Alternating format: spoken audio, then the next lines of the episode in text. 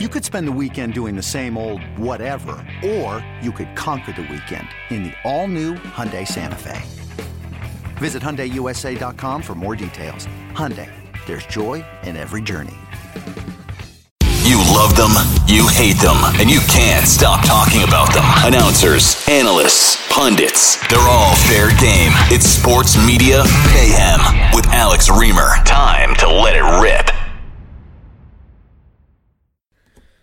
Hello, everybody, and welcome into another edition of the Sports Media Mayhem podcast. My name is Alex Reimer, as you heard in our amazing opening, and as we make it through August here on this Tuesday, August the 16th, uh, really excited for my interview here today. It's an interview that really can only be done on a sports media podcast, so that's why we're doing it. Ethan Strauss is a longtime NBA reporter. He covered the Warriors at the height of their dynasty for ESPN and The Athletic. He has a great book out on the Warriors dynasty as well. But over the last year plus, Ethan has been doing something totally cool. He started a Substack, the House of Strauss Substack, and basically he peels back the curtain on a lot of the most secretive inner workings of the sports media industry and really ESPN. He wrote an incredible piece last week that got a lot of traction about how Adrian Wojnarowski's relationship with Nets GM Sean Marks was the reason why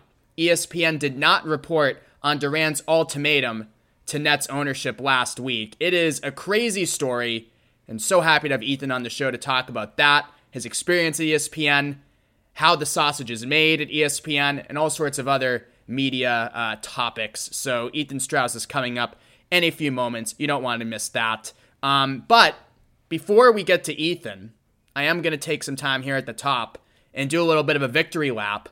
Last week on the show, I predicted that we would have a drip, drip, drip of negative Red Sox news as this season winds to a close. This now last place season. Yup, even after a series win, an actual series win against the Yankees, an AL East team, the Red Sox are still two games out of 500, 15 games out of first place, four and a half out of a playoff spot with three teams to leapfrog. So, Heading into and immediately after the trade deadline, we had a pair of stories from John Tomase about the frustration in the Red Sox clubhouse, that obvious holes were not addressed. That wording is taken exactly from his story. And then Alex Speier, the Globe, reported last week about all the confusion up and down the organization about the Red Sox lack of direction, and that mainly means Chaim Bloom's lack of direction. So over the weekend, we got a third. Buster Olney published a story with a bombshell of a headline on ESPN. What the hell are they doing up there? Making sense of the Boston Red Sox in 2022 and beyond. In that line, what the hell are they doing up there? comes from a rival front office executive, or at least that's how Olney describes him or her. And the article is a really succinct and detailed rundown of a lot of the errors that the Red Sox have made under Chaim Bloom in terms of player personnel. Olney talks about the Hunter Renfroe trade and the embarrassingly low return that they got from Mookie Betts. And uh, he mentions that the Red Sox are 13th out of 30 teams in spending since Bloom took over after Chris Sale's extension. And whenever I read a story like that from a guy like Buster Olney, you know, what the hell are they doing up there making sense of the Boston Red Sox? My question is always who's leading him in that direction. Obviously, Buster Olney follows the game close enough where I'm sure he's perfectly capable of writing a column on his own detailing the Red Sox lack of direction in detailing some of Chaim Bloom's more high profile mistakes. Again, getting a lackluster return from Mookie Betts, chief among them. But also, and granted, I'm kind of just speaking out of my you know what, but I'm kind of not as well.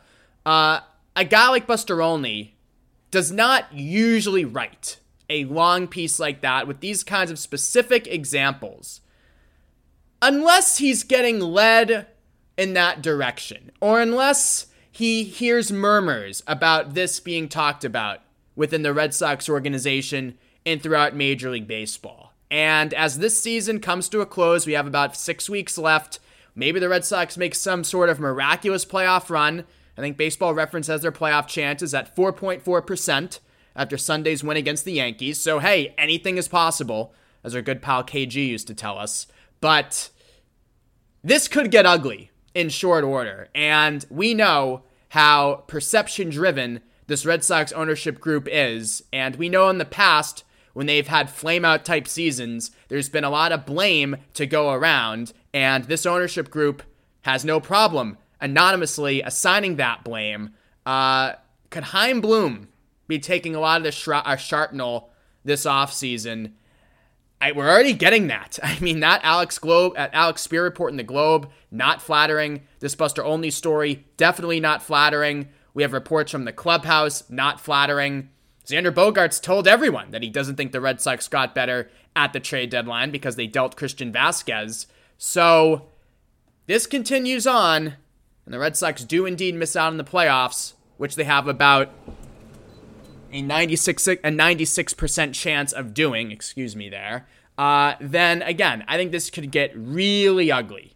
And I think we're going to see more of these stories with some anonymous quotes, but also just a lot of analysis, specific analysis about Chaim Bloom and the errors he's made. And the question always is, where is this coming from? So keep an eye out for more of that because I think there's a lot more where that came from.